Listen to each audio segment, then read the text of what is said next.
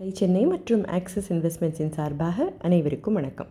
தன்னோட கார்ப்பரேட் ஜாபை விட்டுட்டு இயற்கை விவசாயத்தில் ஜெகன் எதுக்கு இறங்கினார் அப்படின்னு போன பகுதியில் பார்த்தோம். ஆனால் அதிலும் முக்கியமாக கீரையில் அதிக கவனம் செலுத்தி நல்ல கீரை டாட் காம்ங்கிற நிறுவனத்தை தொடங்க காரணம் என்ன?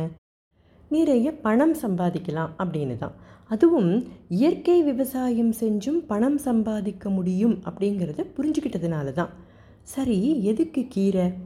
கீரை வளர்ந்து சாகுபடி செஞ்சு விற்கிறதுக்கு ஷார்ட் டியூரேஷன் தான் ஆகும்.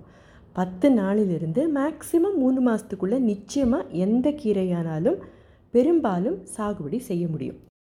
நமக்கு தெரிஞ்ச முளக்கீரை அரைக்கீரை பாலக் புதினா கொத்தமல்லி சிறுகீரை இவற்றையும் மீறி ஒரு நாற்பது ஐம்பது வகை கீரைகள் இருக்கே. ஸோ கீரை மாதிரியான ஷார்ட் டியூரேஷன் க்ராப் வேறு இல்லை. எல்லாரும் அவர்கிட்ட என்ன சொல்லியிருக்காங்க தெரியுமா? இயற்கை விவசாயத்தில் வேறு எந்த க்ராப்பாக இருந்தாலும் பரவாயில்ல. ஆனால் கீரையெல்லாம் வேலைக்காகாதுன்னு சொல்லியிருக்காங்க. கஷ்டம் அப்படின்னு மற்றவங்க சொல்கிறத எப்படியாவது செஞ்சு பார்க்க முயற்சிக்கணுங்கிற தன்மையும் தீவிரமும் ஜெகன்கிட்ட இருந்தது. இவரும் இவரோட குழுவும் ஒரு முறை விழுப்புரம் மாவட்டத்தில் இருக்கிற விக்கிரவாண்டிங்கிற கிராமத்தில் சர்வே செய்ய போயிருக்காங்க. தென்னிந்தியாவில் கீரை உற்பத்திக்கான விதைகள் ஐம்பதிலிருந்து அறுபது சதவிகிதம் இந்த மாதிரியான நாலஞ்சு கிராமங்களில் தான் உற்பத்தி செய்கிறாங்களாம் இதோட டேர்ன் ஓவர் மட்டும் இருபது கோடி ரூபாயாக இருந்திருக்கு. ஒரு கீரைக்கட்டு பத்து ரூபாய்க்கு விற்கப்படுதுன்னா விதைக்கான காசு இருபத்தஞ்சு பைசா. அப்போ விதைகள் விற்றாலே இருபது கோடி ரூபாய் டேர்ன் ஓவர்னால் கீரையாக உற்பத்தி செஞ்சு விற்றா என்ன மார்க்கெட் இருக்கும்னு கணக்கு போட்டார் ஜெகன். இது அவருக்கு ஒரு பெரிய ஐ ஓப்பனிங் மொமெண்ட்டாக இருந்திருக்கு. சென்னைக்கு திரும்பி வந்து மேலே ஆராய்ச்சி செய்ய தொடங்கியிருக்கார். கோயம்பேடு தாம்பரம் வில்லிவாக்கம் அம்பத்தூர் இவையெல்லாம் தான் கீரைகளுக்கான ஹப் அப்படின்னு தெரிய வந்திருக்கு. இவர் இயற்கை விவசாயத்துக்குள்ளே புகுந்த இந்த காலகட்டத்தில் ஒரு கட்டு கீரை சென்னையில் பத்து ரூபாய்க்கு வித்துட்டு இருந்திருக்கு. ஸோ பத்து லட்சம்னு கணக்கு போட்டாலும் ஒரு நாளைக்கு ஒரு கோடி. முந்நூற்றறுபத்தஞ்சு நாட்களுக்கு. அதுவும் இது சென்னை நகரத்தில் மட்டும்தான். மற்ற ஊர்களையும் சேர்த்தா எவ்வளோ பெரிய வாய்ப்பு. இதை எப்படி நல்லா பயன்படுத்திக்கலான்னு அவருக்கு தோணுச்சு. கிராமங்களில் பேரிச்சம்பழத்தை தள்ளு வண்டியில் விற்றுக்கிட்டு இருந்த காலம் ஒன்று இருந்தது. உங்களில் பலருக்கு இது நினைவில் இருக்கும்னு நினைக்கிறேன். இப்போ அதே பேரிச்சம்பழத்தை நல்ல பேக்கேஜ் பண்ணி பிராண்ட் பண்ணி விற்கிறாங்க இல்லையா? அதுவும் இந்தியாவில் உற்பத்தி ஆகாத ஒரு விளைபொருளை பிராண்ட் பண்ணி விற்க முடியும்னா பரம்பரை பரம்பரையாக நம்ம உடல் ஆரோக்கியத்தை கொடுக்கக்கூடிய கீரைக்காக ஒரு பிராண்டை ஏன் ஏற்படுத்தக்கூடாதுன்னு தோணுச்சு ஜெகனுக்கு. கை கால் வலிக்கு ஒரு கீரை வயிற்று புண்ணுக்கு ஒரு கீரை கர்ப்பமாக இருக்கிறவங்களுக்கு ஒரு கீரை நினைவாற்றலை அதிகரிக்க மூளைக்கு ஒரு கீரை கண்ணுக்கு ஒரு கீரை அப்படின்னு நம்மளோட உடல் நலத்துக்காக மருத்துவ குணமுள்ள கீரைகளுக்கு ஏன் ஒரு பிராண்டை உருவாக்கக்கூடாது? சரியான எண்ணம் தானே? இதோட அடிப்படையில் கீரைக்காகவே இந்தியாவில் தொடங்கப்பட்ட முதல் பிராண்டு தான் நல்ல கீரை. Short duration high turn over நிறைய வேல்யூ ஆட் செய்யக்கூடிய வாய்ப்புகள்.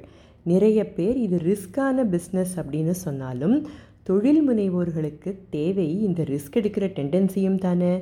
வேல்யூ ஆட் அப்படின்னா அந்தந்த கீரைகளை வச்சு ஊறுகாய்கள் பொடிகள் ஏன் பல்பொடி கூட செய்யலாம் அப்படிங்கிறத கண்டுபிடிச்சிருக்க தொடர்ந்து செஞ்சுக்கிட்டும் வராங்க நல்ல கீரை.